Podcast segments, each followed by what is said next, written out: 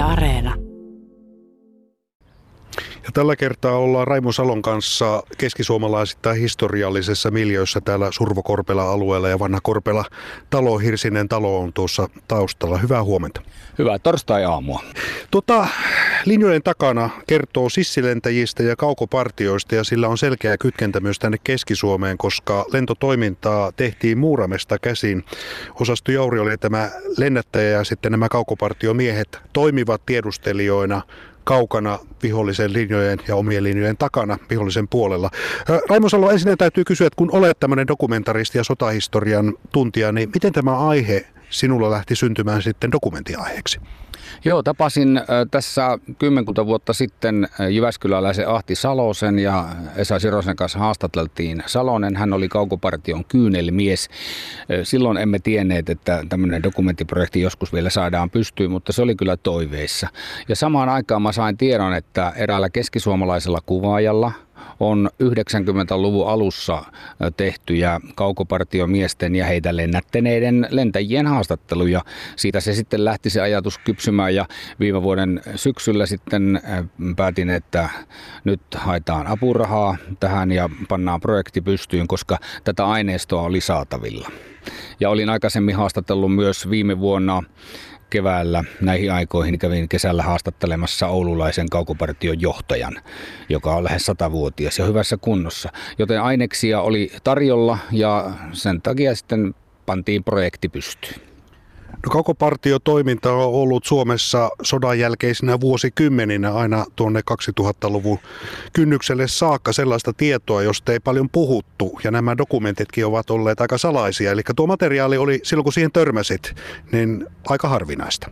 No sehän on ihan maailmanluokan harvinaisuus, että tällaista yleensä löytyy ja kiitos näille kahdelle herralle, keskisuomalaiselle herralle, jotka olivat nämä haastattelut tehneet hyvälaatusta beta beta-tason kavara, tavaraa, materiaalia ja tuota, sitä on paljon.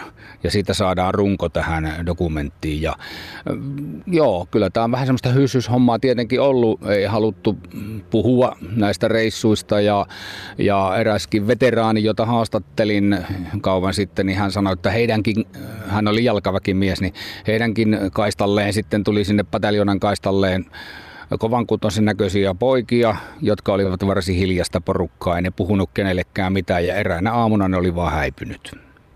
Ja se, miksi sodan jälkeen näistä asioista oli, ei puhuttu, oli se, että Neuvostoliitto olisi ollut näistä elävistä henkilöistä hyvin kiinnostunut, eli heistä olisi saatu sitten ikään kuin tämmöistä vastavakoilutietoa, jos heidät olisi tavoitettu.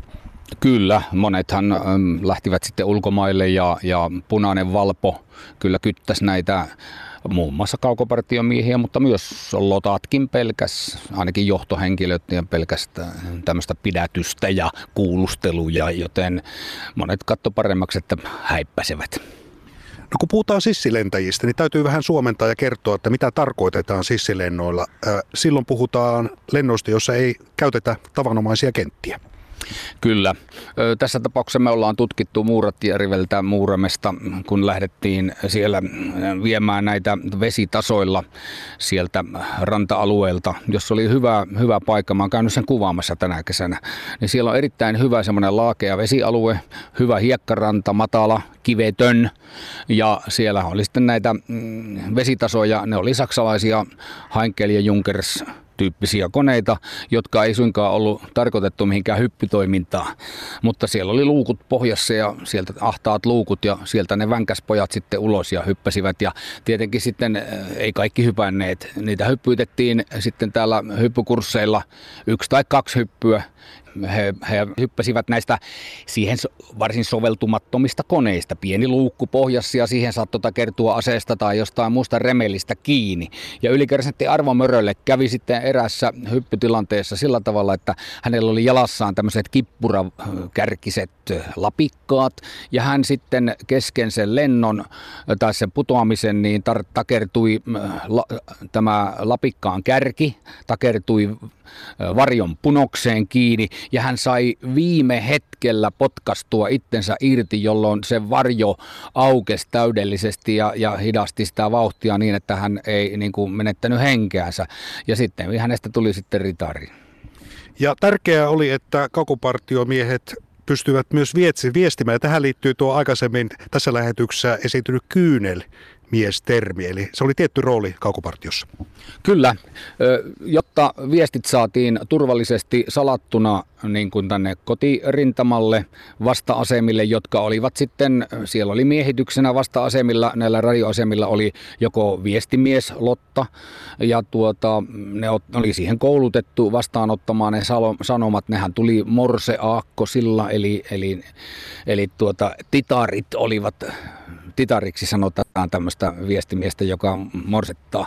Ja äh, Kyynel Radio, siitä ei tiedetä, että mistä se sai nimensä, mutta se oli kevyt partioradio ja alkuvaiheessa ne olivat yksisuuntaisia, että sillä pystyi, oliko se nyt, että pystyi lähettämään, mutta ei vastaanottamaan tai toisipäin.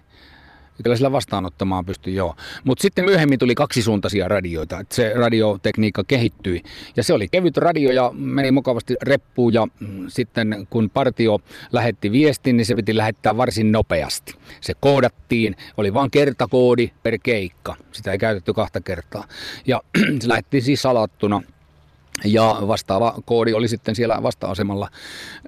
Ja niitä vasta-asemia oli siellä satojen kilometrien takana ja satojen kilometrien leveydeltä että joku aina nappasi sen sanoma sitten, ja se siirtyy siitä sitten lähimpään esikuntaan ja sitä kautta sitten tiedusteluupseereille, jotka jakoivat sitä eteenpäin. Ja tämä piti nopeasti tehdä tämä viestitys, koska vihollinenhan peilaa radiolähetyksiä. Sehän on radioaaltoa, tämä Morse-lähetyskin. Ja muun muassa liikkeestä tehtiin sillä tavalla, että kun partio esimerkiksi talvella hiihti, niin se nostettiin sauvojen varaan se lanka-anteeni ja suunnattiin kompassilla sitten oikeaan vasta-asemien suuntaan ja sen jälkeen äh, se radiomies lähetti sen nopeasti sanoma. Että kyllä se aika nopeita toimintaa on, että ette, ettei tuota pystytä peilaamaan partion paikkaa. Ja kun partioon lähdettiin, niin aseistus oli huomattavasti tavallista sotilasta vahvempi, eli konepistooli oli vakuvaruste, mutta myös muita aseita oli sitten mukana, kun lähdettiin noille pitkille lennoille. Kyllä, 9 millinen Suomi KP31 oli niin kuin partioaseena joka miehellä, mutta sitten oli myös kivääri, eli kiikarikivääri oli niin kuin tarkkuuskivääri niin kuin tarkka ampuja varten. Joku heistä oli sitten toimi tarkka ampujana ja kaikki hänen osasi hyvin ampua. Sitten oli pistooli, mutta sitten oli myös ainakin joillakin oli mukana myös ihan pieno, pienempi pistooli taskussa tuossa rintataskussa tai sopivassa paikassa, jotta pystyi sitten, jos haavoittu, niin ei haluttu jäädä vangiksi elävänä. Raimo Salo, tekeillä on siis linjojen takana dokumentti, jossa tätä sissilentotoimintaa, kaukopartiotoimintaa valotetaan dokumentti elokuvana. Kerrot, että kuvaukset ovat edenneet aika hyvin, eli materiaalia on syntynyt jo. Kyllä, nämä harkistomateriaalit, mitä on saatu, ja sitten mä olen itse haastatellut myös näitä kaukopartion miehiä, ja sitten Muura, Muuramessa käytiin Muuratjärven rannassa siellä kauniilla hiekkarannalla, joka on melkein kuin Riviera, niin käytiin siellä kuvaamassa tänä kesänä Esa Sirosen kanssa, ja kyllä meillä on hyvässä, hyvässä mallissa tämä homma, ja, ja tuota, sitten yhteistoimintaa on parinkin eri museon kanssa.